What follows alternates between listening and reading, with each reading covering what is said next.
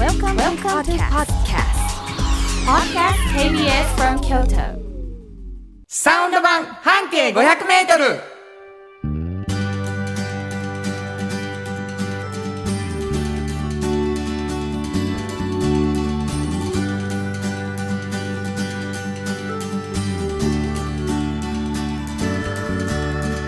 こんにちはフリーマガジン半径 500m 編集長の炎上真子です。サウンドロゴクリエイターの原田博之です。11月19日になりました。はい、お便りいただいています、えーぽっちゃりランナーさんありがとうございます。ありがとうございます。えーこんにちは。こんにちは。先日のハラダイス版半径 500m は非常に楽しめました、まさかの初投稿で読まれるとは、あ非常に嬉しさと恥ずかしさとくすぐったい気持ちで拝聴しておりました、はい、えー拝聴し始めて約1年。うん、鴨川ランしながらですがうん、慎吾編集長とスターハラダイスの地元愛あふれるトーク。うん、私自身京都出身ではありませんが京都が好きで京都の学校に通い結果的に京都を対の住処として今日構えはい、京都在住は27年のエセ京都人です。これねうん、あのーすごい印象的だったんやけど、うん、その自分がすごいじ自分の懐かしい時代の、うん。あのー80年代の音楽聴きながら走ってたけど、はい、ラジオを聴くようになって、うん。あランニングの時ラジオいいわ、あれ読みましたよね。私思ってくれはった人の話なんですよ、うん、すごい面白かった。嬉しない？うん、なんかそういう風に変わることってあるんやと思って。そう、うん。でこう僕らの話を聞きながら走ってくれるっていうまあ、うん。ジャスト1時間ぐらいから、うん。多分ちょうど番組終わるぐらいに終わるぐらいの距離を走ってはんのかなっていう想像するんしいですすでけどね。よね。うん、なんかあの薬と笑ったりしながらうん走ってくれてたらいいなと思いますけどね、あなたランニングとかする人なんですか？私ですか、うん私はあのランニングはしない人です。あのね、えっとウォーキングはまだするんですよ。盛り上がらへんやんこの話いや何を言ってるんですか？か。あのランニングはしない人です。うんウォーキングはするそうですね。あのー走るとしんどいでしょ。えなんでおかしいことですかこれ。めっちゃおもろいな。いやうん多いと思いますよ。ランニングをしない人ですっていう人あはいって手手挙げる人多いと思う。走るとしんどいから。しんどい。ウォーキングは？しますね。歩くのしんどくないの？そうですね。あのね寒さがきついとかね。うんうんうん。雨が別の理由や。そんなんはちょっとあの遠のきますけどはい。なるほどね、いやいやあのいろんな時に気軽に聞いていただけるっていうねそういうラジオならいいなと本当に思いますけどね、はランニングね。い、うん、頑張ってください走ってる人。ぜひランニングのお供に、うん、サウンド版半径500メートル。しないのに言わはる。ウォーキングでもいいですけど、ウォーキングでもいいですね。いえーまあ、私たち誰なのかって話をしていませんでした、はい。えーサウンド版半径 500m 半径 500m 聞いたことあるという方おられると思いますが、これ実はフリーマガジンのタイトルです、はい。これどんなフリーマガジンですか？これはねあの一つバス停を見つけてね、うん。そのバス停から半径500メートルをなるほど、まあみんなで歩きまして、はい、この人は本当に変わってるなと。うん、素敵な人だな。ってうんいう人を見つけては取材している本ですね。なるほどね、うん。炎上真子さんはその編集長さん、はい。そしてその半径 5m 一つのバス停、はい。京都にねものすごいたくさんバス停があるっていうね。うん。だからいつまでやっても終わらない。そうなんですよね。この間本当に言いましたけど、うん。あの交通局長っていう人と会ったんですよ京都市の。やっぱり1600以上あるって言われました。ほんま。うん。頑張ってください。はいいつも読んでます。いつも呼んでは うん。嬉しいな、うん。えーまあそのバス停を中心に半径 500m で取材をしていくという熱のあるフリーマガジン。はい。これフリーマガジンだけと違って編集長のこぼれ話聞きたいな、うん。そうやって始まったのがこのサウンド版半径 500m です。はい。そしてですね炎上さんがもう一つフリーマガジンを出しておられます。おっちゃんとおばちゃん、うん。これどんなんですか？これはね、うん。あの半径500メートルを作ってる時にできたんですけど、おっちゃんとおばちゃんという年齢に誰もがなるんですね。はい。でそうなった時に本当に仕事が本当に面白いなと思ってる方が結構いらっしゃってね。はい。毎日充実して仕事が本当に楽しくてたまらないと。でそういう方ってよく大学でも話すんですけど「えー、そんな人いるの?」っていう感じで皆さん思われてるんです若い時に。はいでもいるんですよだからそういう人にそうなる秘訣っていうのをちょっと聞いてる本ですね。なるほどうな、ん。若い人がそれを見て、うん。あ俺もこうやって将来やっていったらいいわ、はい。ねいろんなことに気づいていただけるというフリーマガジンでございまして、はい、でも同年代が読んでもねすごく励まされるす。ごい素。敵なフリーマガジンぜです。ひ読んでみてください。でこれもこぼれ話してほしいなということで、うん。実はこの2つのフリーマガジンのこぼれ話をする番組です。はい、私は何をしてるかというと、うん。今なってる音楽もそうですが、うんうんサウンドロゴクリエイターということで、えー今日この番組を聞いていただいたらたくさんあの CM ソングみたいなのが聞けます、はい。全部俺が歌う、同じボーカルを歌ってるかなそうです！うん。原田裕之が歌っている びっくりした。そうなんでございます、はい。えーそういうことをやっている2人でお送りしていく番組ですが、はい。この番組ですね皆さんからのお便りを本当に心待ちにしております。お待ちしております。どこに送ればいいですか？はい、えーメールアドレスは500アットマーク kbs ドット京都。数字で500アットマーク kbs ドット京都こちらまでお願いします。メッセージをいただいた方の中から抽選で2名の方にフリーマガジン半径 500m おっちゃんとおばちゃんそれぞれ1冊ずつプレゼント。さらに原田裕之の音楽に対する感想やご意見またはおっちゃんとおばちゃんを読んでの感想を送ってくれた方に3パックサインをいただいたフットグルーマーを抽選でプレゼントしています、はい。えープレゼント希望の方住所とお名前忘れずに書いてください。もう一度メールアドレスを教えてください。はい。メールアドレスは500アットマーク kbs ドット京都。数字で500アットマーク kbs ドット京都。こちらまでお願いします。ということで KBS 京都ラジオからお送りしていきます。サウンド版半径 500m 今日も張り切って参りましょう。サウンド版半径500メートル。この番組は山陽火星トヨタカローラ京都東和サンパック山崎特発産業製作所かわいい釉薬局サンシードアンバン和衣あん日清電機の提供で心を込めてお送りします。産業化成は面白い。ケミカルな分野を超えて常識を覆しながら世界を変えてゆくもっとお真面目に形にする産業化成お風呂の新習慣。フットグルーマー。かかとツルツル。足裏ふわふわ。ポカポカだ。歯磨きみたいに足磨き。3パックのフットグルーマー福王寺から集山街道1.5キロ。お食事処山崎。静かに楽しむお食事よし。京都散策小旅行もよし。京都は高尾に佇む。宿泊もできる山崎。新庫編集長の今日の半径500メートル。このコーナーでは京都市バスのバス停半径 500m のエリアをご紹介するフリーマガジン。半径 500m 編集長炎上真子がページに載せきれなかったこぼれ話をご紹介します。はい。先ほどねあの説明していただいた通り半径 500m は京都の市バスのバス停、うん。これ京都の市バスのバス停っていうくくりなんですよね、そうです。それが1600ぐらいある。そうなんですその中のどっかのバス停を中心にしてうん。半径 500m で、まあフリーマガジンを出してきました、うん。今からそのこぼれ話をしていただきます、うんうん。ということはどこかのバス停の半径 500m 内の、まあ、お店だったり人だったりという話なんですね。はい。で聞いてくださってる皆さんにはですね、どこのバス停かをお教えしません。うんはい。最後に言います。最後に言います、ね。うん。ただそれじゃあちょっとわからへんから、うん、編集長から毎回ヒントをいただいてます。そうですこれもう毎回話題のそうなんですね。ヒントでございうんます、うんうん今日どんなヒント？えっといろいろ考えてみたんですけど、はい。今日はねちょっとまた角度を変えてね、角度を変えてはい、あのね御所あるでしょ？ほ御所からう、ね、うん。ズドーンとうんと烏丸烏丸通り。うん。烏丸通りの御所からうんズドーンと西に向かってうん。いろんな道が出てますね。ああなるほど。分かった分かった。ね。うん分かった分かった。つそれはまりそれは東に進んできて御所にぶつかる道があるってことや。いっぱいな。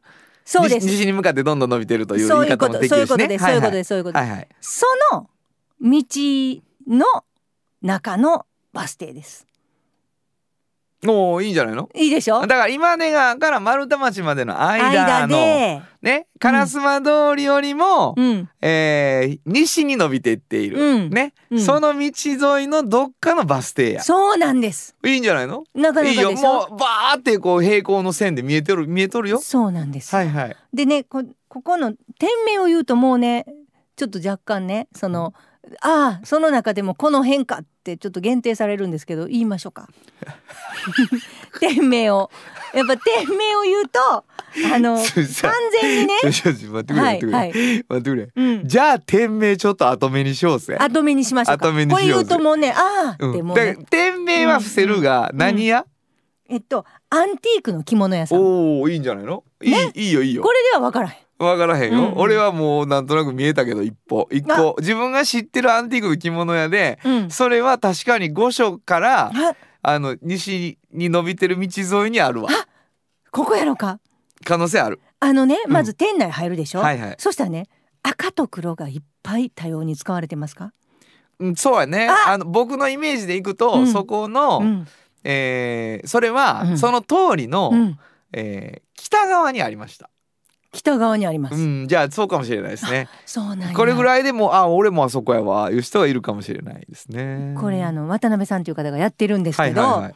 あの私最初本当に江戸川乱歩の世界なんですよあ入ったら。本当にそうですね、うん。あじゃあ多分お合ってると思う。ね、うん、だからうわ何この人間椅子みたいな椅子があるみたいな、うんうん。うんだからちょっとおどろおどろしさもちょっとあるんですよ、はいはいはい。そうですね。あんやけどなんか素敵なんですよビビッドな色使いのもんとかがあってまああの大正と明治の間が大好きなのでここの方。そこの雰囲気がすごい出ててまあ和装小物とかもそういう感じのものがいっぱいあるしはい。まあこう中央にこう吊るされた刺繍のまあ打ち掛けみたいなものもあったりとか、結構そういう雰囲気がずっとあ続く中にね、はい。なんでこういうことを始められたのかっていうともう独特のあの美的センスがあって今言った江戸川乱歩とか大好き、はいはいもうその時の小説とかも大好きだし、うん。まあ西安に通ってね美術学校通ってそういうことをすごい勉強されでこの方はもう本当にまあドクロが好きなんですよ。あドクロがすごく好きで、はいはい。でドクロってうわ怖いとかいうイメージがあるじゃないですか。あはい。でも実はねこの人が言うには一個一個違うんですって。そのこの人の作ったドクロのものこの人の作ったドクロ、うん。でそれは美しさが違うと。怖さじゃないと、あなるほど。美しさないうんね、こういうところを強調するんやこのドクロは、はいはいでこの人はここやっていうのを全部ね私も聞いて並べてみて見たんですけど。ほんまにそういう目で見るとうん今まで思ってたドクロのなんか頭に描く、まあ、シャレ神戸のイメージ、はいはいあれがパーって消えてなんかアートとして見れるようになってきてなるほど。この渡辺さんに聞くと。うん。めちゃめちゃ綺麗なものに見えてきてうん。面白くなってきたんですね。はいはいでそんなん聞いてからこの人のこうコレクションのものとかを見てみるともう素材は、まあ、絹証券でできてるけどこの時の柄はこういうふうに幾何学なんやでとか、うんなるほどなるほど。もうちょっとこう動物っぽいのがあしらわれてるんやとか、はいはい。その時代ごとの違いとかを見せてもらったりするともうなんか見方がカラー一つも全部変わっていってでもこの人は驚かしたいんですって。とにかく。ほでねそれもちょっとびっくりさす人に「はっ!」ってびっくりさす時に何を使って驚かすか？うん。なんですけどこの人は自分の好きなもんを並べて驚かしたいんです。例えばこうわ！ーってびっくりさすグッズとかあるじゃないですか、はいはいそれは別に自分が好きじゃなかったら置かないし。なるほど。すごいこれ実は狭狭くしてるんですよ驚かすの。ねまやね。何で驚かすか？自分が好きなもので驚かす。うん。だからそうやって吟味しはるんですよ。はいはいはい。自分がただ好きなだけではダメ、うん。人が驚くかどうか。はいはいはい。すごいでしょ？一個プラスアルファの、うん。あの狭さがあるでしょ、はい。だからちょっと厳選されてるそういうまあそうやろうな。うん。もうそう思って見た時にあだからこれ置いてんねや驚かそうと思って。そうそうやな。うん。あのこの椅子何？とか。うん。あそう。店主が好きでうんちょっと驚かそうと思っと思って見出すとあんな店もう俺が思ってるとこと一緒やとすると、うん。出てこれへんわ。ずっと驚きっぱなしで。そう本当にそう。うん。めちゃくちゃかっこいいしね結果的に。そうなんですそうなんです、なんとなくこうこんな空間に入って大丈夫なんかな、俺とかうんうんうん。思ったけど、うんあのちょっと衣装を探しに行ったんです。そういう時にはぴったり。だからそういう人いっぱい来るんですって。そうやと思う。うんだから舞台の衣装だったりとかなんかコスプレがしたいとか。あとあの、うん。過剰に日本でいたい外国人の人とかにはちょうどいいよね。ものすごいって。そそうやろね。うん、おっしゃってた。ううんんそうなんですよ、それこそあなたの雑誌で山本誠一さんがおっしゃってましたけどね、うんうんうん。もう無意味に和装で尺八を吹きながら歩くみたいなね。外国の方ね。そうそうそうそう。そんな日本人はいないけど日それが日本っぽいと思うっていう。そういう感じはやっぱあるよね。そうなんですよ。その気持ちを満たすわ。ね。うん。なんかでもね私はその新鮮やった。そういう自分の好きなもので驚かすっていうのは,、はいはいはい私は実はありそうでないことなんですよ。なるほどな。自分の好きなこと集めたいという人もいっぱい聞いてきたし、うんうん。驚かしたいっていう人もいっぱい聞いてきたけど両方合わさってるね。方合わさるとニッチになる、なるほどね。すごく。ちょっとこの辺りで店の名前を。はい、ね、戻り橋って言うんですよ、はい、もうわかるでしょ、はいはいはい、うん。戻り橋で。はいはい言うてる人もいますね、はい、だから近所に一条戻り橋があるんですよ。はいはいはいはい。だからなんです まあまあ言うてもうてますけどね。はい。はいわかりましたねこれ、はい。まあまああのーなんていうのかな。今思ってたんだけど、うんうん例えばフランス人形とかもさ、うん。そのアンティークな感じになった時にさ、うん。ちょっと怖く感じるのとかもあるやんか。そうそうそうなんかフランス人形みたいにうん。服着たいっていう人もいるやん、まあ言うたら。んんうんうん。らそんな感じでこう日本の大正っぽさとかさ、うん。あの辺の感じとかをこう再現できるものがいっぱい置いてある。そう。でお値打ちでしょここ。そうなんですよ。そうで。しょ？びっくりするでしょ？そうなんです。えこの値段でこれ？って、そう。ちょっとしあのねちゃんとわかる人と行くと、うん。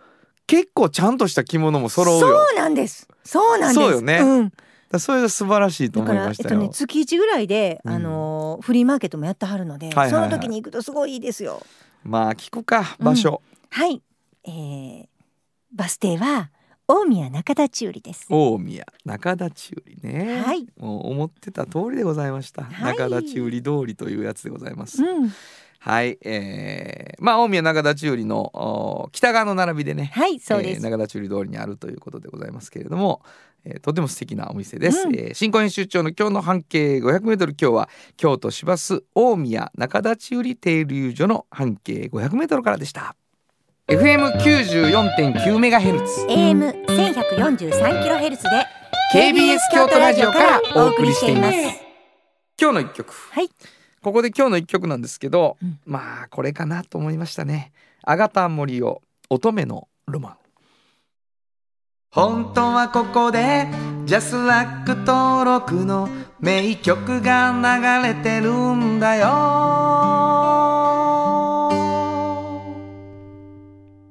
まあね。ぴったり。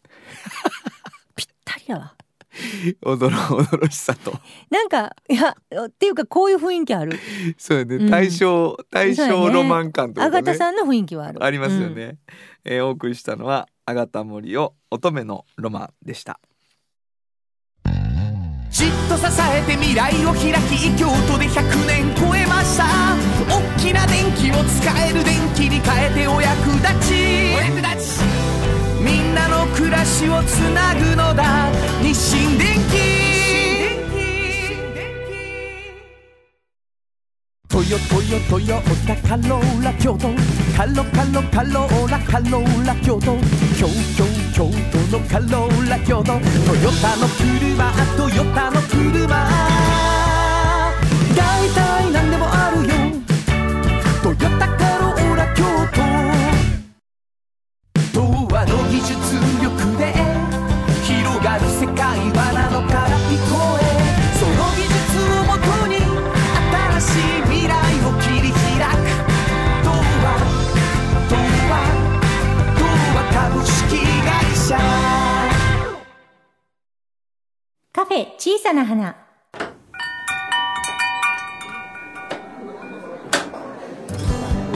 この店を切り盛りするのはおしゃべり好きな店主と聞き上手なスタッフの2人だけ。いつもこの空間にはおしゃべり好きなお客様が絶えることはありません。さてさて今日のお客様からはどんなお話が飛び出すのでしょうか？いらっしゃいませといつもは言うわけなんですけれども、うん。今回はですね、はい。ちょっと遠方の方、はい。あのー大阪ではあるんですけども、うん。結構忙しくされててですね、はい。リモートで、うん。あのお話を聞かせてほしはいい。ということで、うん。まあカフェということで、うん。えーお話は聞いたんですけれども、はい。ちょっと今まで音質が若干違うのは、はい。あのトークリモートでやっているということをですね、はい。えー分かっていただければいいなと思います。では聞いてください。いらっしゃいませ。まずはお名前を頂戴してもよろしいでしょうか。はい、こんにちは。えっと、カラフルブランケット、特定非営利カラフルブランケッツの理事長をしています、井上ひとみです。よろしくお願いします。よろしくお願いします。ようこそいらっしゃいました。えー井上さんというね、えーカラフルブランケッツというところ。はい。これ、あの、なんか私、ちょっと小耳に挟んだんですけど、原田先生の教え子さんやって聞いたんですけど、違うんですか？そうなんですよ。原田大先生に私教えてもらってて、あ高校3年生の時に、はい。で、もう私の恩師と言っても過言ではない。もううんみんなにうんあの、原田先生のことを、あの、すごい先生やって、もう伝えすごい先生まくってるんですけど。なんか、人気者なんですか？原田先生は。そうですね。もう、当時からもう他の先生とはちょっと違うっていうか、え？もうこう、歌とかをこうね、あ。の、授業中に歌ってくれはったりとかもしてて。その噂はよく聞いてますね、めちゃ私。めちゃ、めちゃめちゃ楽しかったですし、まあ、私が、私自身が高校3年生の時に自分自身がレズビアンだっていうふうに自覚したんですけども、うんうん。その時に、まさかの原田先生が授業で、そうん。の同性愛っていうのは、あの、うん。悪いことじゃない、罪なことではないっていう授業を1時間使ってしてくれはったんですよね。で、それを聞いて、私すごい救われた気持ちになることができて、その授業を、その時に、あの、聞けてなかったら、今の私はないと思ってるので、本当に、あの、恩人なんです。ものすごい原田先生、いい先生やん。怖いわ。改めて、ちょっと今の聞いて見直すわ、ほんまに。ちゃちゃちゃちゃ。ねちゃちゃ。怖い怖い怖い怖い怖い怖い。え。いやいや。怖いよ。ありがとう。そんなこと言ってもらってありがとうございます。あのー本当にあの、僕が、はい。えーっと、教団に立って2年目の学生さんなんです。そうですか。だから、二十歳、二十歳じゃない、20代だった僕まだ。うんうんうん。でもう、あのーそういう意味では、やっぱり時代が今25年以上前なので、25年ぐらい前なので、はい。やっぱりカミングアウトすることも、LGBTQ の問題も、うん。すごく、あのーなんていうのかな、あのーみんなが普通に喋れるっていう感じじゃなかったよね。今とはね、また違いますもんね。だからすごくそのことを、今僕同じように授業をするけど、うん、やっぱりその問題の意識は本当に変わったので、うんその語っている内容、伝えるべき内容ってそんなに変わらないんだけど、はいその受け手の持っているその問題に対する意識は随分変わった気はしますね。だから井上さんとか。かは本当に、なんていうのかな。ね、まさかって言ってるけど、今すごくね、学生ってそのこと勉強したがるし、すごく。うんうんうん。その自自発的発表内容でも選んでくる子が結構いたり、そうですか。いいことですね。それはねいいことにだと思いますけどね。うんすいません。まあそんなことで、あの、僕は身に余ることを言っていただいてるんですけど、とはいえ、カラフルブランケッツがまず何かということが、うんうんうん。えー聞いている人にとってはわからないかもしれないので、井上さん少し説明してもらってもいいですか？はい。えっと、カラフルブランケッツなんですけど、2019年に NPO として立ち上げた団体でして、まあ、LGBTQ の人たちと、まあ、それを応援してくれる方、アライって言うんですけども、アライの方たちとをつなぐ、あの、団体として、まあ、えっと、当事者とアライの方が仲良くなるための、こう、イベントとかをしたりとか、あとは性の多様性とか、まあ、あの、同性婚の必要性とか、そういうことについて知ってもらうための講演会をしたりとか、あとは、特に LGBTQ の人たちって、あの、親御さんとか、親戚、家族の方に、こう、と疎遠になってる、縁を切られてる方とかが結構多いんですよね。受け入れてもらえなくて、あの、もう全然会話してない、実家に帰ってないとか、あの、いう方とかも多いので、そういう方たちがこう、完全にこう、一人になった時に頼れる人がいないってことで、あの、任意後見人を団体として受ける、その人に何か万が一のことがあって、例えばこう自分で自分の意思をこう伝えることができないっていう風になった時に、はい。団体が任意後見人を受け負っていたら、例えばその医療の、えっ、と、医療機関に、この後見人として代わりに行って、その人のうん、あの、ために、まあ、こうお医者さんとこうしゃったり、こう、身内の代わりに、こう、いろいろなことが、手助けができるっていうふうなことをやったりしてます。なるほど。はい。これ、今もし放送聞いててさ、はい。うわ、すごい私自身が不安やねんかって思ってる人とかうんは、そのカラフルブランケッツに、そういう任意貢献にお願いしたいっていうことを言ったら、はい。話を聞いてくださるってこと？あ、もちろんです。もちろんです。はい。それは、えっと、ネット上からアプローチができる。あ、できます。あの、カラフルブランケッツのホームページに、あの、問い合わせフォームがあるので、そこから、はい、連絡していただいたら、うーん、すごい。で、荒いっていう、自分たちを応援したいよって思ってる人も関わってもらうことができるってことあ、ねそうですね。はい。へえ。そこも全国にそのメンバーがいるんですか？そうですね。今のところは、まあ、メインは大阪で活動してるんですけども、うんあの、東京にも、あの、スタッフさんがいてくれたりとかするので、あのこれからもうさらに増えてってくれたらいいなとは思ってるところ。あの、なので、い一緒に、あの、活動してくれるスタッフさんも募集しています。募集中。はい。なるほど、なるほど。まあね、放送聞いてし知って興味持ってもらう人がいたらいいのかなと思うんですけど、実は先日10月30日に行われた花田アイス版半径500メートルでも、はい。少し、えー井上さんのところに、あの、応援をいただきましてですね、本当にありがとうございました。ありがとうございました。そのこともあって、なんかこう、応援し合うという感じで、僕らもなんか井上さんの活動のことも聞きたいねっていう話で今日は来てもらったんですけれども、えっと、すごくね、大阪で話題になって、多分テレビで見た人が俺僕多いんちゃうかなと思うんですけど、はいはい。えー井上さんとか私たちだっていい夫婦になりたい点というのを、あれいつ頃でしたっけ？あれは去年のいい夫婦の日、11月22日からはいはい3日間やりました。うんうんうんうん大阪で。はい、大阪で。それが初めてやったの？そうですね。はい、初、初めての開催でした。そうなんだそれが、えっと、あれやね、今月、えっと、結構いろんなところでやるのかな？そうですね。えっと、まあ、今年の8月には兵庫県の西宮市でやらせてもらったんですけど、今月は、あの、なんと岩手県とはい東京でやらせてもらうことになってます。うん。これ、どどんなものを展示しはるかを聞きたいです。はい。展示内容が一応3章立てになってて、うんうん。まずは、その一章目で、こう、同性婚って何？どういうものなの？一体、あの、何が、あの、今の法律でできないことは何で、同性婚ができないことで、どんなことに同性カップルが困っているのかっていうのを、うんうんあの、まあ、パネル、文章のパネルでお話し、お伝えして、はい。で、二章目は、まあ、例えば同性婚が明日人でも法制化されて、あの、使えるっていうことうん認められてやったら、ねはい、あの、問題ないんですけど、現状そうではないので、はい。まあ、現時点で、あの、同性カップルができる法的な備えはい。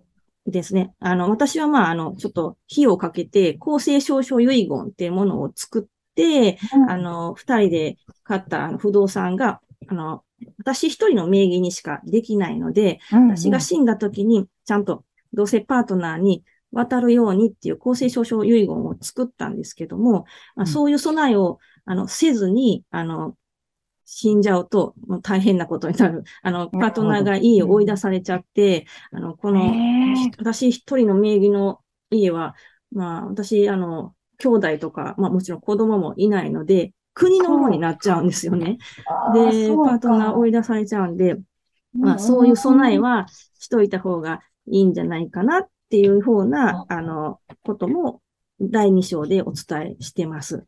なるほど。はい。で、第3章では、あの、実際の同性カップルの声をこう聞いていただきたいなと思って、あの同性カップルさん、あの、お互いに、お互いのパートナーに当てた手紙、ラブレターですね。はい。今までの、まあ、慣れ初めから書いてはる人もいるし、あの、うん。これから、あの、同性婚がもし法制化されたら結婚してくださいっていうような、ほんまプロポーズみたいなお手紙もあったりとか、はい。うん。あの、それが今、あの、13カップルさんの分のお手紙が、あの、集まってて、はい。パネルにして展示させてもらってます。で、そういうのを、あの、まあ、写真付きで、あの、直筆の手紙を展示してるので、うんうんあの、実際にそんな同性カップルなんて、あの、おるんかって思ってはるような人にも、こう、実感を持って知ってもらえるんじゃないかなと思ってます。そうですね。なんか知ることからね、なんか、あの、身近にいらっしゃる時もあるんですけど、いらっしゃらない時はちょっとわからなかったりするので、でも私もね、今聞いてちょっと、ああ、そうか、そういうことかと思ったんですけど、なんか結婚が認められてないっていうことが、うん。なんかどんな弊害があるかっていうことが、うん。私ピンと来てなかったんですね。あの、のやっぱりこう、二人で住みたいのに、なんか、あの、なんていうかな、周りに認められて住みたいのにっていう、こう、例えばマインドのところだけっていうような気が一瞬してたんですが、今お聞きしてると本当にどちらかがお亡くなりになった時とかの、なんかこう、住むとこが本当に認められなかったりするっていうのは本当に一大事ですね。そう、そうなんですよ。うんあの、まあ、何事もなく、こう、平和に二人で暮らせてる時は、はい。そんなに問題ないことが多いんですけど、まあ、その周りの偏見差別とかは別としてね。ええ。でも、本当にどちらかが、あの、急に、こう、事故とか病気、急病に入院しするときに、あの、家族じゃないと面会できませんとか病状の説明できませんって言ってくる病院もやっぱりまだまだあるので、そういう時に、本当に、あの、法的な家族でないっていうことの、うんあの、弊害はすごい出てくるなと思ってます。でも、そういうのもこういうのに行って、ちょっとわかるといいですね。はいいろんなことが知ることができるのでね。そうですね。京都では全然やらないんですか？本当に、あの、地元、京都、生まれ育った京都でやりたいと思っていて、うんあの、まあ、ちょっとね、場所とのスタッフが必要になってはくるんですけども、できたら来年ぐらいに開催できたらいいなと、はい、思ってます。なんかもう、原田さんがいたら絶対できそうな気がしますね、原田さん。いや、あの、僕ができるのは炎上さんを紹介する。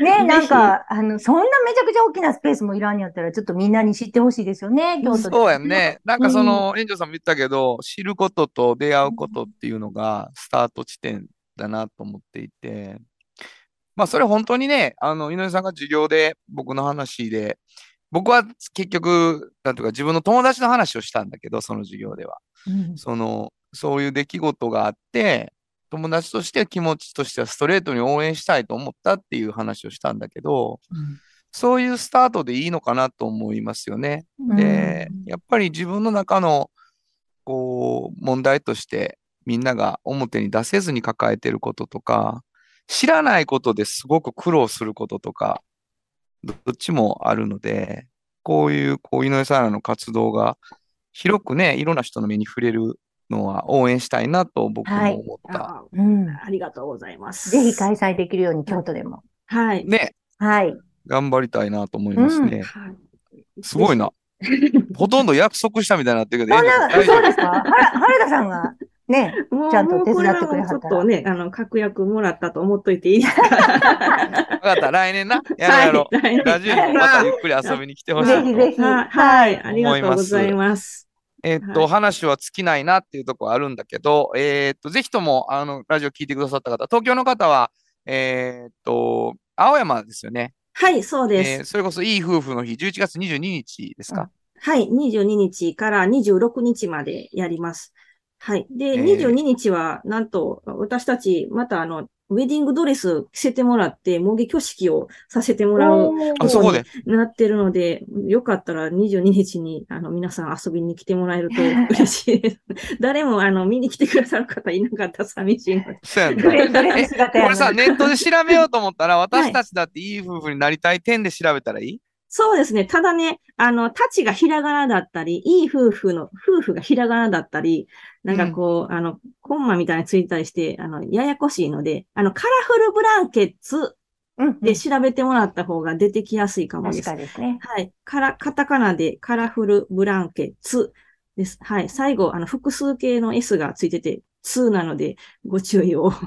はいわかりました。はい。お願いします。じゃあ、興味を持っていただいた方は、カラフルブランケッツで調べてください。えーはい連絡もできるし、いい問い合わせもできるし、そしてイベントのこともそこに書かれているということかと思います。はいえーもう一度お名前いただいていいですか？あ、はい。特定非営利活動法人カラフルブランケッツ理事長の井上ひとみでした。またのお越しをお待ちしています。今日はどうもありがとうございました。ありがとうございました。サウンド版半径500メートル。心も肌もすっぴんきれい愉快な姉妹が京都から発信する簡単なのに満足できるスキンケアシリーズ。自由に楽しく生きられる喜びと出会ってほしい。シンプルアカンスキンケア。アンパンあなたの家の冷蔵庫。っとサンシードいろんな容器を作ってます。スイーツだってドリンクだってほらねやっぱりサンシード未来に向かって明るく進む会社。サンシード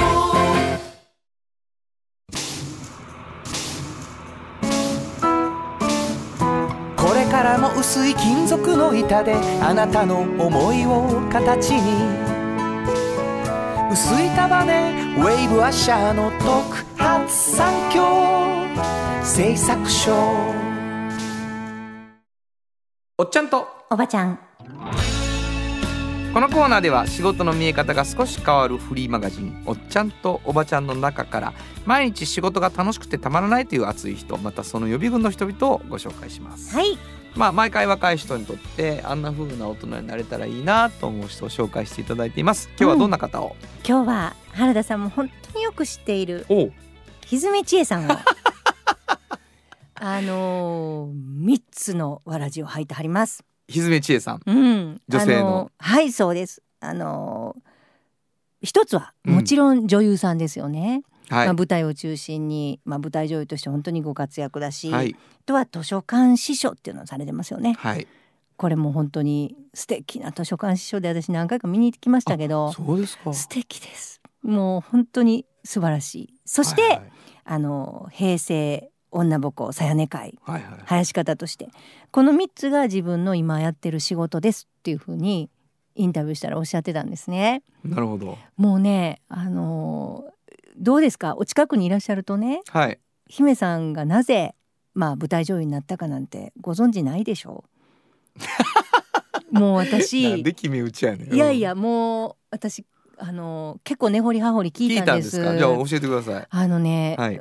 ここでは本当にいろんな職業で今本当に楽しいって、うんもうおっしゃってる方をいつも話聞いてるじゃないですか。はいまあ姫さんもその一人でねはい姫さんってあの声に特徴がねある子供だったはいんですよ。そうですね。今もまああの声に特徴はあるんですけれども、小さい時はもっと自分がなんか例えば本を読んだりするとあの朗読するとかね、はいはいはいはい授業でみんな「へえ!」ってこう振振り返ってぐらいのね。何その声二度見される声ね。そうそう、うんでまあ一つは声質なんだけどもう一つは声の大きさやったらしいんです、はいはいはいだからなんかあ小さい声で喋らなみたいなコンプレックスになるぐらい、ちょっとこう自分の声を隠すというかね、はいはいはい。そういうことしてたけどなんかある時ちょっと演劇とかを芝居とかを見た時に、うん。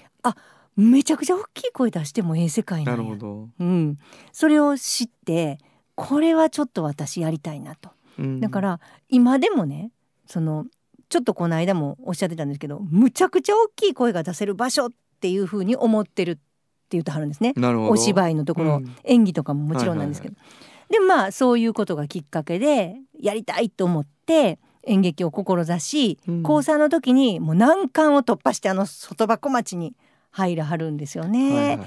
でそこからはまあ朝の連ドラとかも意地悪な役やったけど出はったりとか 主人公をいじめる役やったって言ってはったんですけど、うんで出はったりとか、まあ、そういう自分でこういろいろと女優としてこう道をこう切り開いていかはるんですけど、うん東京にねはい。例えばあの直属の先輩の生瀬さんとかねはい。山西さんとかみんな行かはってうん。姫さんは行かなかったんですか？私姫さんって呼んでるんですけど、はい。ひずめさんを。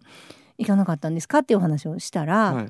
あのねいろいろ考えはってオーディションを受けていろんなドラマとか映画とか受けてやっていくんじゃないですか。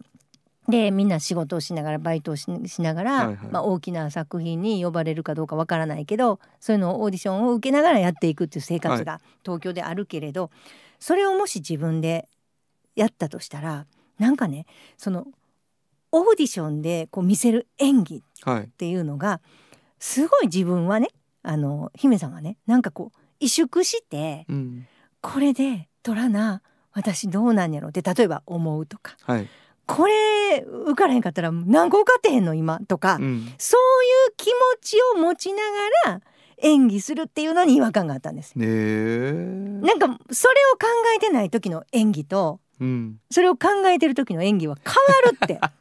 絶対私変わると。なるほどな、うん。うん。そこが違うとなんか自分のした演技じゃないのに例えば落ちたりね。はいはいはい。ほんまは私ここでこんな言い方しない。なるほど。それはこの心模様のせいやみたいなんで、うんうんコントロールできる人はいいんやでって言わはりました。でも自分はきっとできないと。なるほど。だから私はじゃあ自分がほんまにしたい演技をできる場所を探して、うん。大きいとこじゃなくってもやっていこうというふうに決めたってなるほど。おっしゃってたんですよ。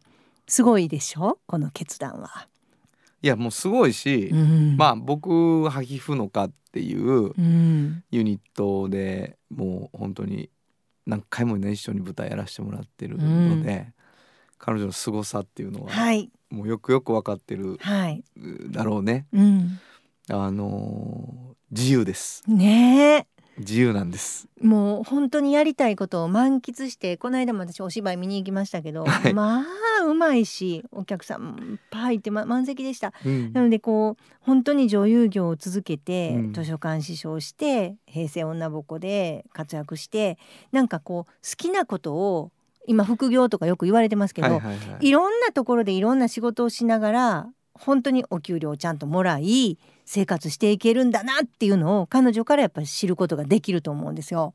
そうですうねあのー大事なことをポロって言うねひずめさんは、うんあのーでまあそしてブレへん。うん。お客さんの前で演じることが好きな自分っていうのうん。をやっぱり大事にししておられるので、うん。やっぱお芝居をあの映画からお芝居に変える変えるよっていうこととかもすごくあのはっきりしてると思うんですよ自分の中で。うんうんすごく一緒にやってて面白いですね。なるほどまあ原田さんから見るとそういう、まあ、信念みたいなものが見えるのかもしれないんですけど、うんなんか私たちから見ているとやりたいことをやることに固執してる一人の人なんですよ。そうでしょうね。うんなんかだからもう本当に譲れないとこってみんなあると思うんですよ。給料っていう人もいるしなんか休みの確保とかなんかみんないろいろ思わはることがあって選択肢は広いっていうことを私この「おっちゃんとばちゃん」という本で言ってるのでどれも正解って言ってるんですよ。うんうんうん。どれも正解。もう学生さんにもこの間も大勢の前で言ったんですけどどれも正解で、うんうん。でただ選択肢をいっぱい広げて選んでこれって選ぶといいじゃないですか。そうよな。でも2つしかないとかはいはいはい、下手したら1個しかないとか、うん道がね、うんそれで選ぶっていうのはこれ選んでることにならないんで、はいはいいろいろ見てほしいんですよ。わかる。私はじゃあこれでいくと決めたらいいと思うんですね。ね。いろんな例をここで私はそういう意味で紹介したくて、うんそれの一つがひずめさんですね。なるほどうね。んいや本当にそのし役者のステレオタイプのあり方とかを、はい、違うかなっていうことに対して敏感に彼女が判断して、うん。今の彼女があるんだなって改めてはい、話を聞いて思いました、はい、すごく素敵な女優さんでもあるしはい、囃子方でもあるし、はい。図書館師匠でもあるというねはい、隣にいてもそう思います。本日のおっちゃんとおばちゃんご紹介したのは？女優であり、平成女ぼこさやね会の林方であり、そして図書館司書のひずめ千恵さんでした。サウンド版半径 500m 今日のもう一曲。はい、ここでもう一曲なんですけどまあ近しい人なので、うん、えー自分の好きな曲を教えてって言ってひはい。ずみさんに連絡をしまあ、した、そうなんですね。えー彼女が選んだ曲です。ビートルズイエローサブマリン本当はここで Just like 登録の名曲が流れ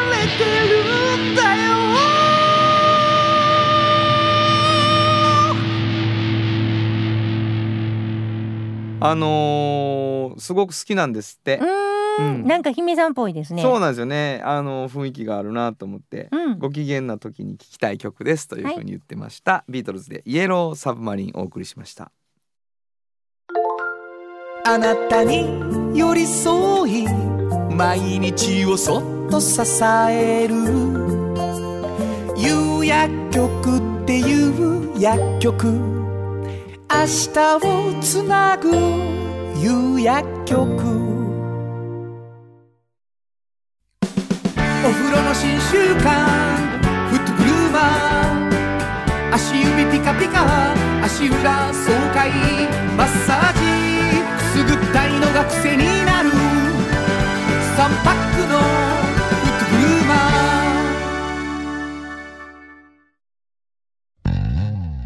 支えて未来を開き京都で100年超えました。大きな電気を使える電気に変えてお役立ち。お役立ちみんなの暮らしをつなぐのだ。日清電気原田博之のサウンド話このパートはサウンドロゴクリエイターとして大活躍中の原田博之がサウンドに関するあれこれをお話しさせていただきます。ありがとうございます、はい。あのー、ハラダイス版というのがねねあって、えーそれを機にあのたくさんの方にサウンドロゴをはい。あの作りたいって言っていただきました、はい。えーもう流れてるかな？流れてます。ちょっと気になっている人がいるといいなと思うんですけどね、えーまずは聞いていただきましょうか、はい。えー今日紹介するのはこのサウンドロゴです。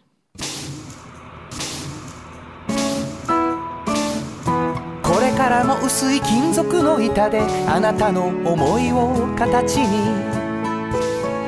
薄い束ねウェイブアッシャーの特発産業製作所。はい。これ好き。あマジでなんでなんで？カシャン。カシャンっていうね、ここの、あの工場のね、音が。そうそうそう。あのーまあなんていうかな。その日録音して帰ったんですけど、はい。それを元にいろいろ工夫してこう、うん。音楽的な再現をしているっていうことなんだけど、はい。あのーまあ遠藤さんが紹介してくれて記憶にある方もおられると思うんですけどねバネの中でも薄板というそうです、そうです。あのースプリングじゃなくて、なくてねなんかこう薄い板をキュッてこうく折り曲げてあって、くの字に、はい。でそれがこうね、そうそうバネになってる。それを作る時にそのプレスする音がうん。鳴り響く中で、うん、あの打ち合わせをしたので。ねえ。ですごくいろんな意見をねあの、うんしっかり言ってくださる方たちとのはい。ミーティングでした。それでなんかどっかでこういうリズムがある,、うんうん場所で生きているっていうことがあったのでそのこの音もあってもいいかもしれないですよねみたいな話ちょっと出たんですよね。うんですいませんちょっとだけ撮らせてくださいって言って録音して帰ってでまああのミュージシャンたちといろいろ工夫をしてうん出来上がった曲ですね。素敵ななんかオリジナリティあふれるサウンドロゴですね。いやでも雰囲気がこう、うんあのーその工場のでも自由なというかあのいいいい空気というかね、うんそれがあの出たんじゃないかと思って気に入っていますね。はいえーなんかやっぱ一つの、まあ、リズムにしてもそうだけど一つのそのその今から作ろうとするものの特徴的な音っていうのはとっても大きなヒントになるんだなと思いました。はいえー今日は特発産業製作所のサウンドロゴの紹介以上原田博之のサウンド話でした。サウンド版半径 500m FM 94.9メガヘルツ。AM 1143キロヘルツで KBS 京都ラジオからお送りしています。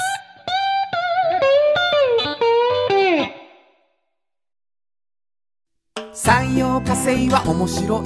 ケミカルな分野を超えて常識を覆しながら世界を変えてゆく。もっとお真面目に形にする産業化成トヨトヨトヨタカローラ京都カロカロカローラカローラ京都京京京都のカローラ京都トヨタの車トヨタの車大体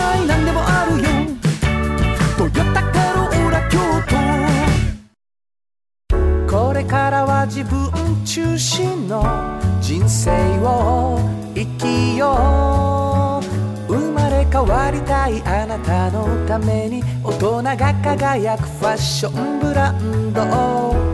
かわいい。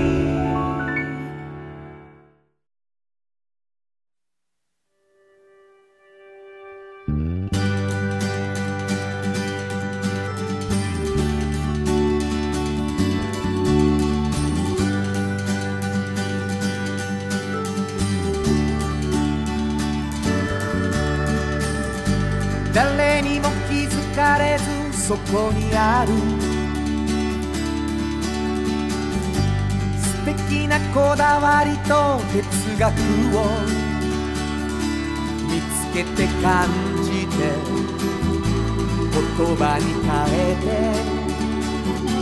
みんなに届けてみようかな。職人が歩み来た。その道を振り返り遡る。きっとそれは誰かが未来を描く。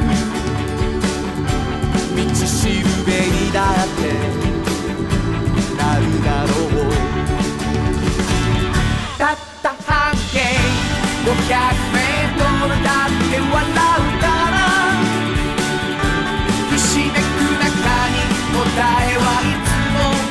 れてた探し出した出会いをメロディーに乗せるかなサウンドは半径500メートル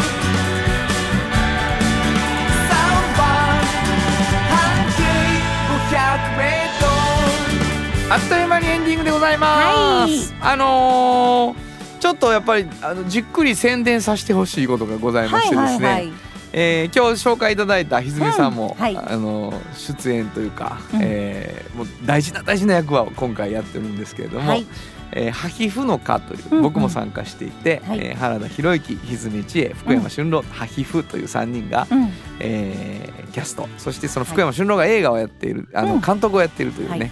映画が12月に公開になりました。はい。おめでとうございますありがとうございます。はい、17日と18日にうん。南海館で、はい。でこれあのー、2日間しかないんですけど、うん。4回、はい。えー大きいあの映画館を抑えていますので、うんあのこれ何言ってるかっていうと、うん。来てください、うん。あなたに来てほしい。そうですね。これあの 昨年がねあのムーンライトクラブ1の、はいはい、はい、映画がうん、同じく南海館であったんですけど、はい。その時もうちであの特集を組んだんですけど今回もねあのついこの間出た半径にありがとはい、あの見開きで特集組んでます。あの南海館っていう単館の映画館っていうのは本当に私とこあの本であの付き合いが長いんですよ。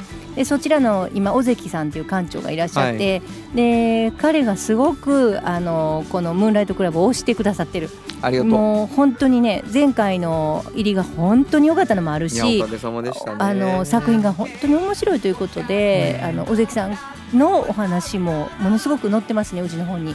があれを見てあこういう映画なんかって知ってもらってぜひねあの劇場の方に足を運んでいただきたいと思いますね。ありがとう、うん。あのーどういう気持ちで見に来てもらうかっていうことなんやけど、うん、何にも考えずに。そうなんですよ。ね。いや 本当にあのただただ面白くて楽しくてあの愉快な映画なので、そうですね。ね。あの3人だけが出るってる映画なんですけど、うん、一生懸命生きてるわ。そうやあの人たち。ねそうやね。もうただ一生懸命生きてるんですけどそうそう。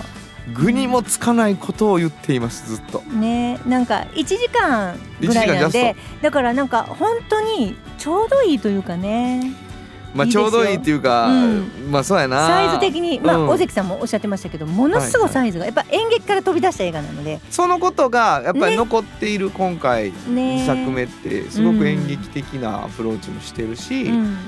演劇的なものを映画的にするっていうアプローチもしたので、ね。そこも見てほしいしはい。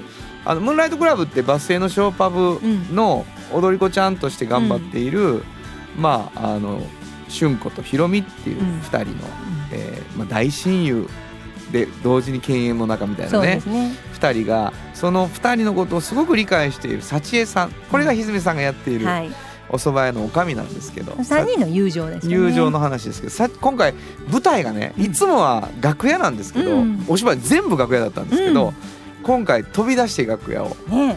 えーおかみその長寿庵というお蕎麦屋の方がはい舞台になっているという映画です、はい、えーぜひぜひ見に来てください、えーはい。南海館で12月の1718もう京都南海館と検索していただいたら、えーはい。その映画のおチケットを買うことができると思います、はい。えー本当に長々宣伝ですけれどもぜひ来てほしいなと思います、えー番組では皆さんからのお便りお待ちしています。どこに送ればいいでしょうか、はい、メールアドレスは500アットマーク KBS ドット京都数字で500アットマーク KBS ドット京都。こちらまでお願いします。メッセージをいただいた方の中から抽選で2名の方にフリーマガジン半径 500m おっちゃんとおばちゃんをそれぞれ1冊ずつプレゼント。さらに原田博之の音楽に対する意見や感想またはおっちゃんとおばちゃんを読んでの感想を送ってくれた方に3パックサインをいただいたフットグルーマーを抽選でプレゼントしています。もう一度メールアドレスお願いしますはい、メールアドレスは500アットマーク KBS ドット京都数字で500アットマーク KBS ドット。京都こちらまでお願いします。ということで午後5時からお送りしてきましたサウンド版半径 500m お相手はフリーマガジン半径500メートル編集長の炎上真子と。サウンドロゴクリエイターの原田博之でした。それではまた来週サウンド版半径500メートルこの番組は山陽火星トヨタカローラ京都東和サンパック山崎特発産業製作所かわいい釉薬局サンシードアンバン和衣あん日清電機の提供で心を込めてお送りしました。